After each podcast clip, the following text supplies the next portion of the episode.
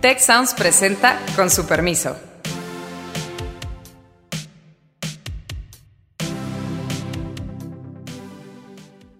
Con su permiso. El día de ayer, el Ejecutivo Federal presentó el paquete económico para el año 2021.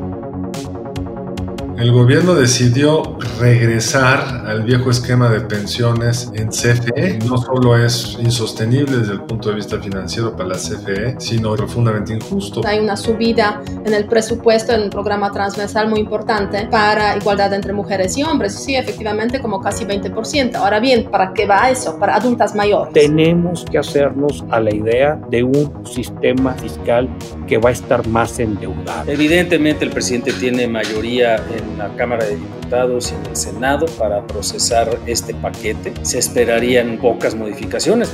La pregunta que yo quisiera que discutiéramos el día de hoy es si se trata de enterrar su proyecto, si se trata de un resurgimiento del proyecto o un viraje del proyecto. El día de hoy me acompañan Beata Boina, Alejandro Poiré, Carlos Elizondo.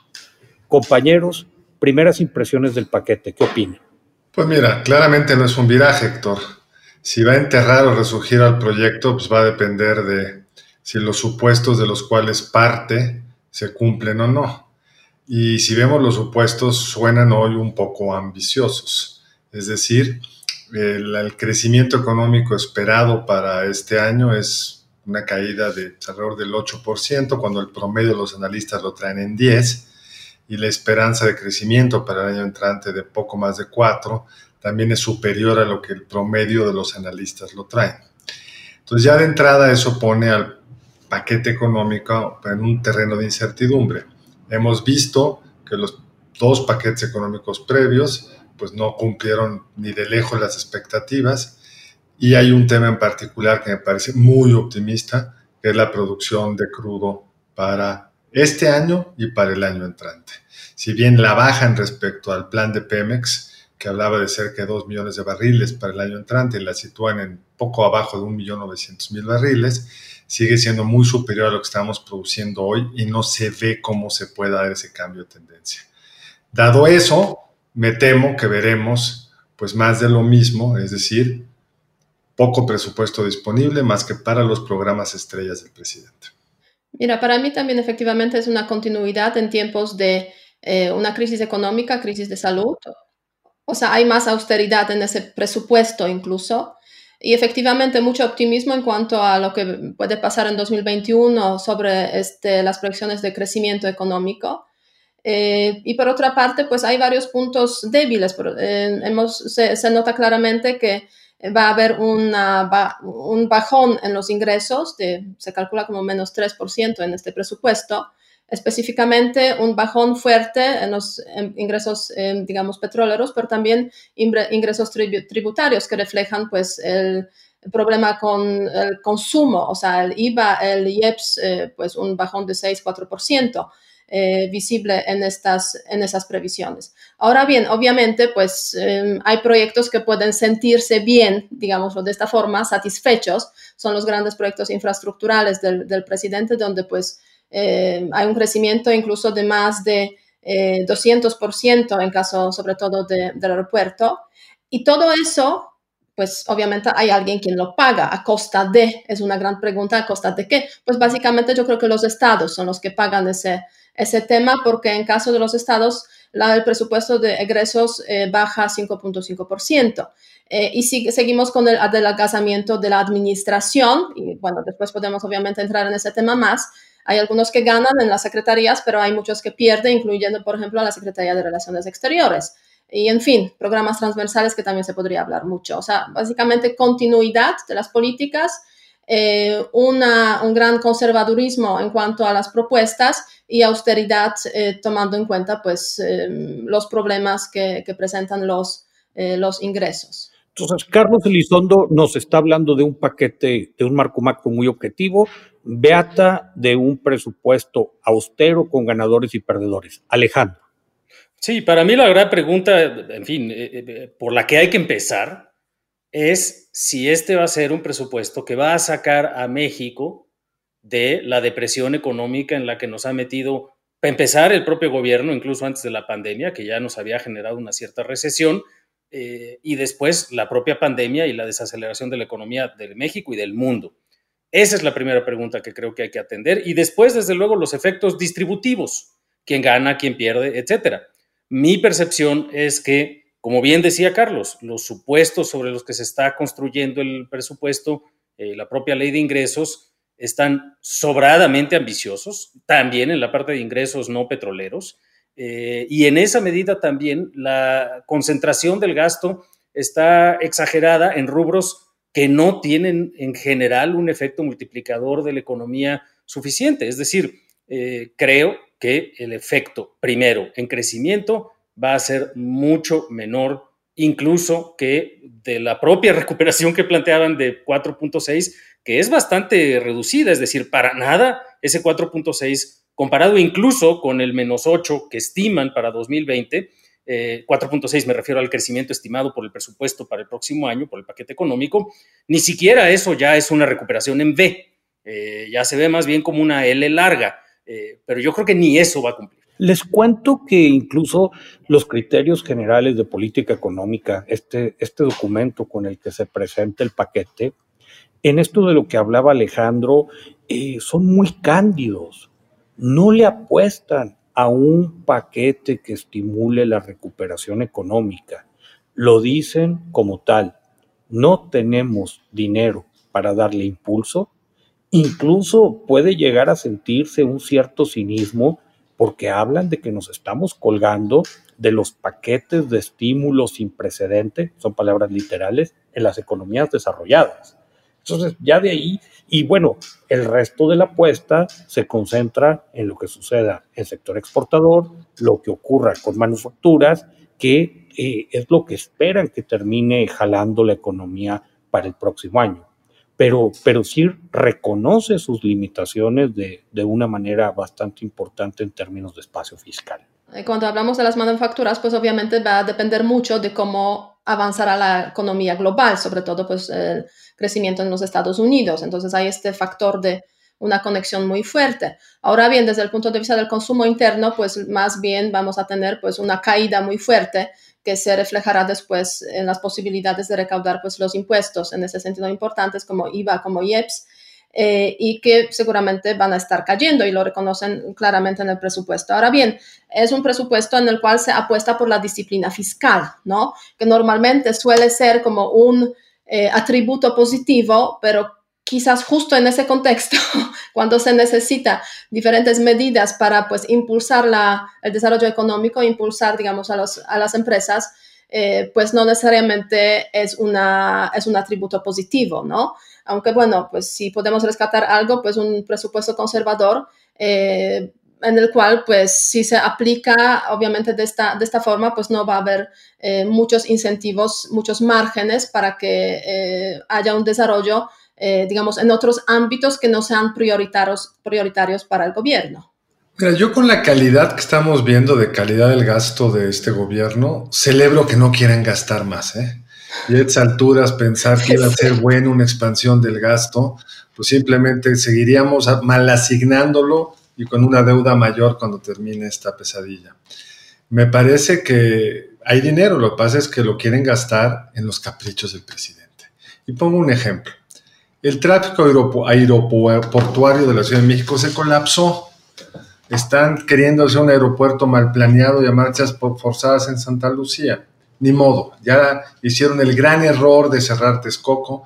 Deberían de aprovechar la recesión mundial en viajes para por lo menos planear bien Santa Lucía, que no urge para cuando lo quieren ellos este, inaugurar, para hacer las conexiones, para que realmente funcione. Y ese dinero se podría gastar en el sector salud y en tantas otras cosas que le darían más bienestar a los mexicanos. Es un presupuesto al servicio del señor presidente. Y ahí la pregunta un poco eh, que a mí sí me gustaría retomar ya es la parte redistributiva, es decir, ninguno de nosotros, y el propio paquete lo dice, eh, supone que este va a ser un presupuesto que sirva para reactivarnos económicamente.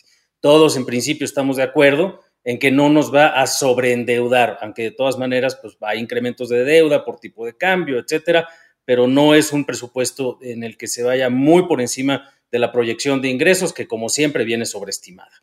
Eh, pero la pregunta sí, desde el punto de vista redistributivo, pues no es, no es trivial. Y ahí creo que estaba un poco el corazón también de tu pregunta, Héctor, en términos de si esto eh, significaba un viraje o no, o una, eh, digamos, posposición o incluso renuncia a los así llamados sueños o expectativas del gobierno del presidente López Obrador. hay algunos rubros en donde los movimientos se ven dramáticos y desde luego pues la salida de los gobernadores de la CONAGO para mí es una señal de 10 de ellos, eh, precisamente que ya se esperaban algo de lo que se está mostrando en este paquete, con una reducción importante en los fondos que van para, para estados y municipios. Yo creo que en ese sentido, cuando hablamos de ese tema, la redistribución de los recursos, etcétera, y, y digamos, esas políticas que puedan servir para pues, sacar a una parte importante de, de la población o mejorar el nivel de vida, pues yo creo que en este sentido pues no hay un cambio de la estrategia del presidente, del gobierno, ¿no? O sea, hay una continuidad, la distribución para él es, son los recursos directos entregados pues a ciertos grupos. Y en ese sentido se mantiene, hay unos bastante unos pequeños crecimientos, por ejemplo, becas de nivel básico, pensión para adultos mayores, sembrando vidas, los, eh, bueno, ahí hay un pequeño bajón. O construyendo futuro hay un bajón de 20%, pero básicamente becas a nivel básico más pensión para adultos mayores son los dos grandes programas que para el presidente son los fundamentos, se puede decir, de la política de redistribución de los recursos y para mejorar el nivel de vida de ese amplio grupo de la población eh, vulnerable en ese sentido. O sea, aquí no hay cambio, se mantiene básicamente y ya hay una crítica, se puede decir, de otra naturaleza, pues hasta qué punto esos programas eh, sirven o no sirven, pues una crítica que se ha ido gestionando, generando a lo largo de estos dos últimos años, que es básicamente es demoledora, ¿no? Pero aquí se mantiene eso.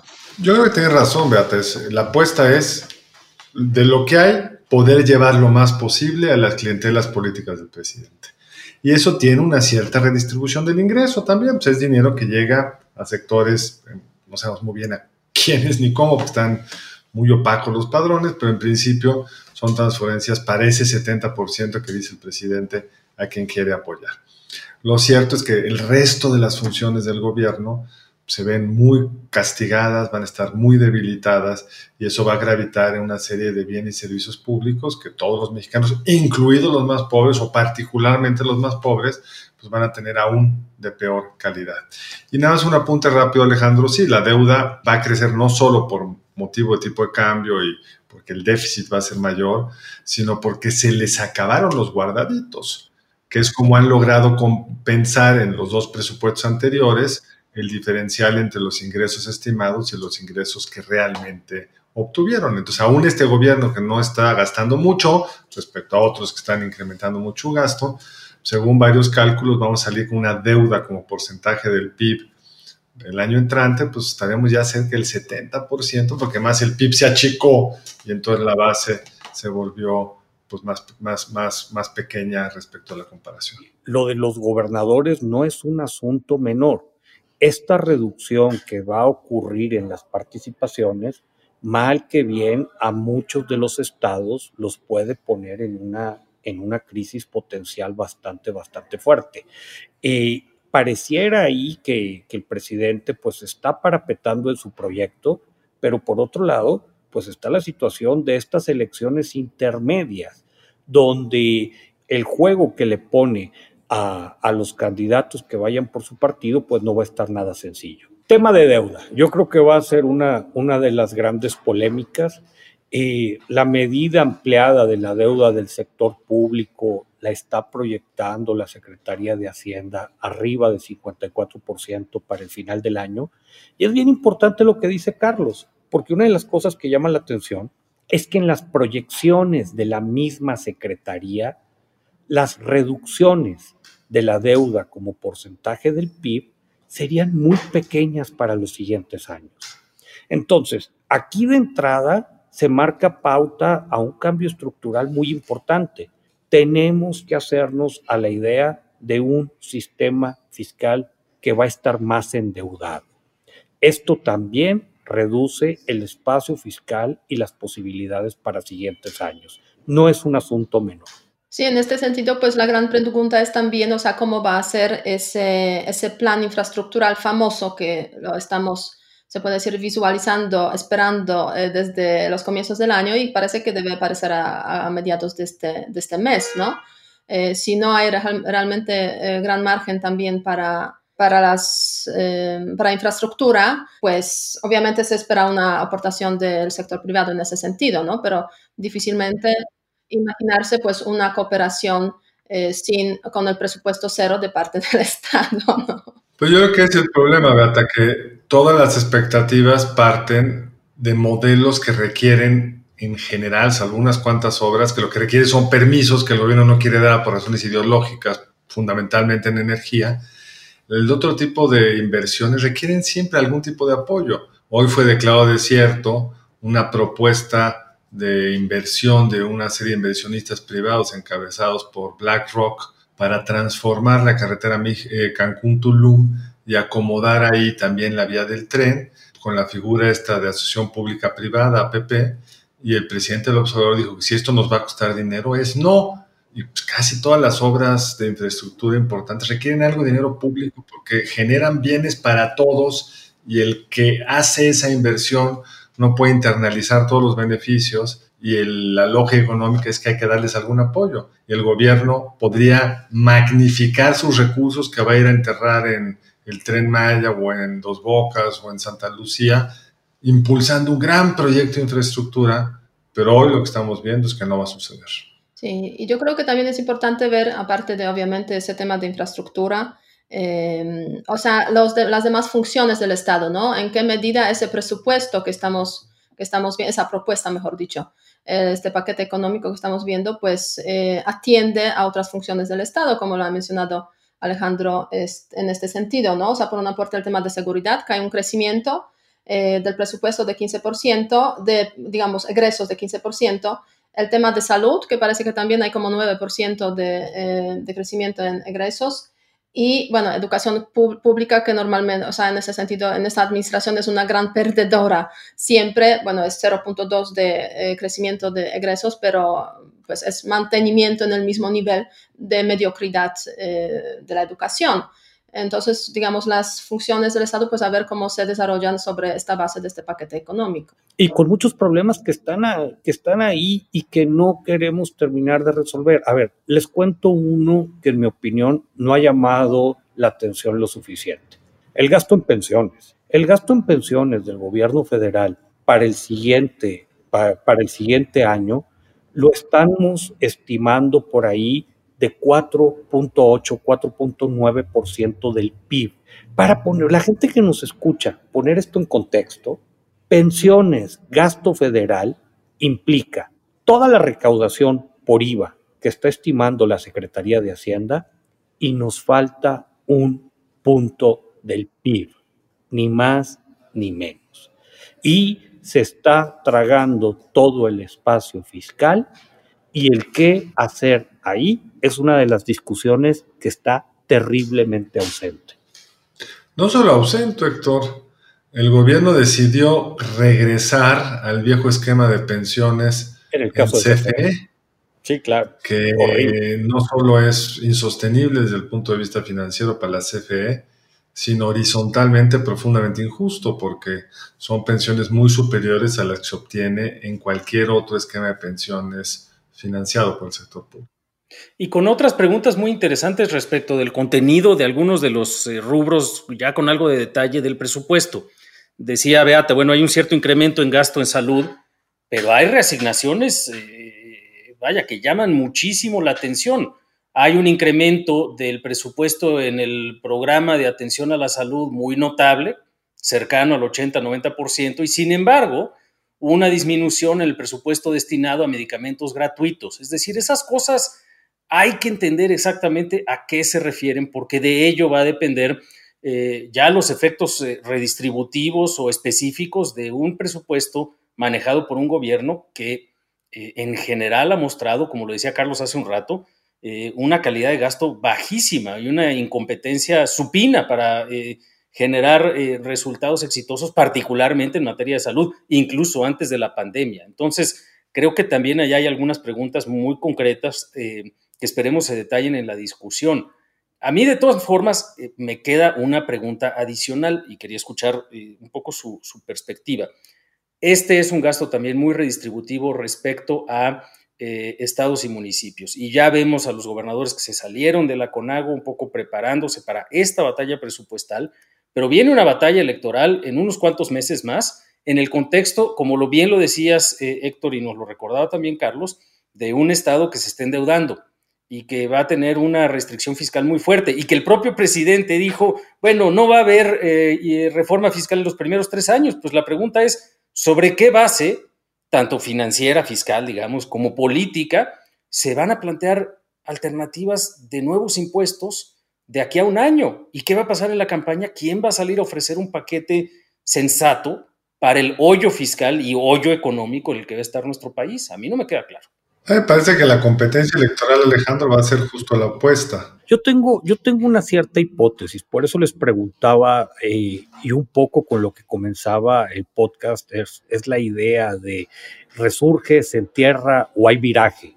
A mí me parece que, que este presupuesto trata de transitar, salir de, de la crisis. No sé si lo logrará bien, no sé si lo logrará mal, ir a unas elecciones intermedias que pintan muy complejas, pero no nos vamos a salvar pasando las elecciones con un nuevo tablero de cinco, seis temas, ponerlos sobre la mesa, quizá con una nueva conformación política, quizá con una conformación similar, temas como que, eh, cómo le hacemos para recaudar más, lamentada Convención Nacional Hacendaria con su respectiva coordinación fiscal, cómo agarrarnos en serio el sistema de salud, qué hacemos con pensiones, de qué manera podemos financiar la infraestructura que el país necesita. Y creo que eso, a querer y sin ganas, nos obligaría a un viraje radical en el proyecto del presidente López Obrador. Nos obligaría de todo hacerlo hoy, no tenemos que esperar a la elección. Pero el presidente está sentando la pauta a que los partidos políticos compitan el año entrante electoralmente prometiendo no más impuestos. Pues, ¿qué, incentivo hay de cambiar ese discurso si el propio presidente lo trae? El presidente cree, le está apostando a que las capacidades de fiscalización que se han sido fortalecidas de forma importante, que les han permitido compensar de forma importante pues la caída que normalmente viene asociada en la recaudación cuando cae tanto la actividad económica, como lo hemos visto en este año. Algunas de esas ganancias son de una sola vez, son deudas que venían del pasado, ya se cobraron, pero no va a haber esa misma laxitud de las empresas hacia adelante. Otras tienen que ver con que no están regresando el IVA al mismo rapidez con la que se regresaba antes, con lo cual están ahogando la economía. Pero no veo que les dé para más y está brutalmente sobreestimado el ingreso tributario, creo yo, y el petrolero que está a los niveles de lo que se presupuestó para este año. Y déjame reaccionar rápido a una cosa que dijiste, Alejandro. Sí es muy opaco algunos de los reasignaciones y habrá que rascarle con mucho más cuidado. El rubro que más, más subió es el de turismo. Le rascas un poquito y lo que pasa es que ese dinero se va al tren eh, si le rasca un poco más uno al crecimiento en seguridad, quizá es el aeropuerto Santa Lucía, no sé, están poniendo las cosas en lugares muy extraños y por eso es difícil saber hasta dónde están esas resignaciones. Y yo creo que hasta principios del año próximo, ya aprobado una vez, digamos, el paquete económico y tal, no vamos a saber con detalle porque se van a, pues, levantar las voces que de repente pierden, digamos, su, su presupuesto, ¿no? En ese sentido, eh, es cierto que cada rubro, cada programa pues tiene sus particularidades y a mí me gustaría mencionar aquí el tema de la igualdad de género porque por ahí he escuchado voces que pues hay una subida en el presupuesto en un programa transversal muy importante eh, para igualdad entre mujeres y hombres. Sí, efectivamente, como casi 20%. Ahora bien, ¿para qué va eso? Para adultas mayores, ¿no? O sea, y al mismo tiempo se hace recortes en el kinder para, pues, o sea, las mamás, los papás, pues lo tienen más difícil, sobre todo las mujeres, porque aquí más que nada son las mujeres las que tradicionalmente se encargan de los, de los hijos, pues los tienen, lo tienen más difícil para independizarse, para, pues, poder tener ingresos trabajando y dejando a sus hijos en el kinder, ¿no? Más allá del tema educativo, ¿no? Entonces sí hay como todo un conjunto de medidas eh, que mm, hay que analizar eh, mm, de forma compleja para realmente pues detectar eh, cómo van esas asignaciones presupuestarias, que aparentemente es una subida, pero en el fondo pues no necesariamente es así. Ahora bien, sí, el tema de los refugios para mujeres víctimas, el tema que generó muchísimo debate del año a comienzos de este año, pues ahora sí se soluciona en ese presupuesto. ¿Te refieres a la toma de la CNH por algunas mujeres que lo volvieron refugio? bueno, eso ya sería para todo un podcast aparte, se puede decir, de cómo se maneja ese tema de Comisión Nacional de Derechos Humanos y la rabia que hay entre las mujeres, ¿no? O sea, seguramente regresaremos a, eso en breve. Para mí queda una anécdota, una pregunta del procesamiento político que viene. Evidentemente el presidente tiene mayoría en la Cámara de Diputados y en el Senado para procesar este paquete. Se esperarían pocas modificaciones, aunque seguramente mucha discusión al respecto. Pero hay una incógnita interesante. Hace pocos meses, después de muchos episodios de acercamiento y una eventual ruptura alrededor de los tamales con los que se le recibió al sector privado en Palacio Nacional para advertirles que tenían que comprar los boletos de la rifa en la cual no se va a rifar nada. Eh, después de ese episodio lamentable, hubo un acercamiento muy claro porque el presidente hizo suyo una propuesta de reforma al sistema de pensiones eh, generada fundamentalmente por el sector privado. Mi pregunta es si en esta discusión presupuestal habrá encuentro o habrá una vez más un desencuentro de estos liderazgos del sector privado con el presidente de la República y si habrá una ventana en la cual pueda haber algo de interlocución o de diálogo eh, adicional en donde se mantenga de alguna manera esa tregua que aparentemente se firmó eh, o se simbolizó el adoptar esta propuesta del sector privado en materia de pensiones, que por cierto no se ha legislado, nada más está ahí todavía esperando su oportunidad legislativa. Creo que eso es algo de lo que va a ser interesante ver en las próximas semanas en la discusión presupuestal y de la ley de ingresos. Es un tema bien importante, Alejandro, y en particular si va a venir este guiño, esta invitación a los proyectos de inversión, pues entonces se vuelve un tema fundamental. Que por cierto, y, dado que se nos está agotando el tiempo, déjenme contarles cómo nos fue en la pregunta de la semana pasada, que básicamente se refería a cómo se mantiene usted informado de las acciones implementadas por el gobierno federal. Un 15.6% nos contestó que ve el informe, un 3.1% ve las mañaneras, el informe y las mañaneras, miren, un 21.9% de la gente que respondió y un 59.4% dice yo no veo nada. Entonces, ahí la dejo. A mí me parece que, la pregunta para, para, para nuestra próxima semana me gustaría que fuera la siguiente. Este paquete económico, en términos del proyecto político del presidente, lo fortalece, lo debilita o es neutro. Es un paquete muy complejo, como lo dijo Beata, que, de hecho, al menos en términos de la parte del proyecto de presupuesto, se nota la mano de la subsecretaria Victoria Ceja, que, que, es una maestra haciendo estos cambios de programas y de números y de cuentas, se vuelven presupuestos muy complejos de analizar. ¿eh? Yo, yo creo que hay su, su gran, gran, gran experiencia y malicia en el mejor sentido del término. Con su permiso, eh, paquete económico, un paquete que como dijeron mis compañeros dará mucho de qué hablar las siguientes semanas. Nos escuchamos y estamos pendientes. Muchas gracias. Muchas gracias al equipo del Tecnológico de Monterrey y de Tech Sounds. Productor ejecutivo de Tech Sounds, Miguel Mejía.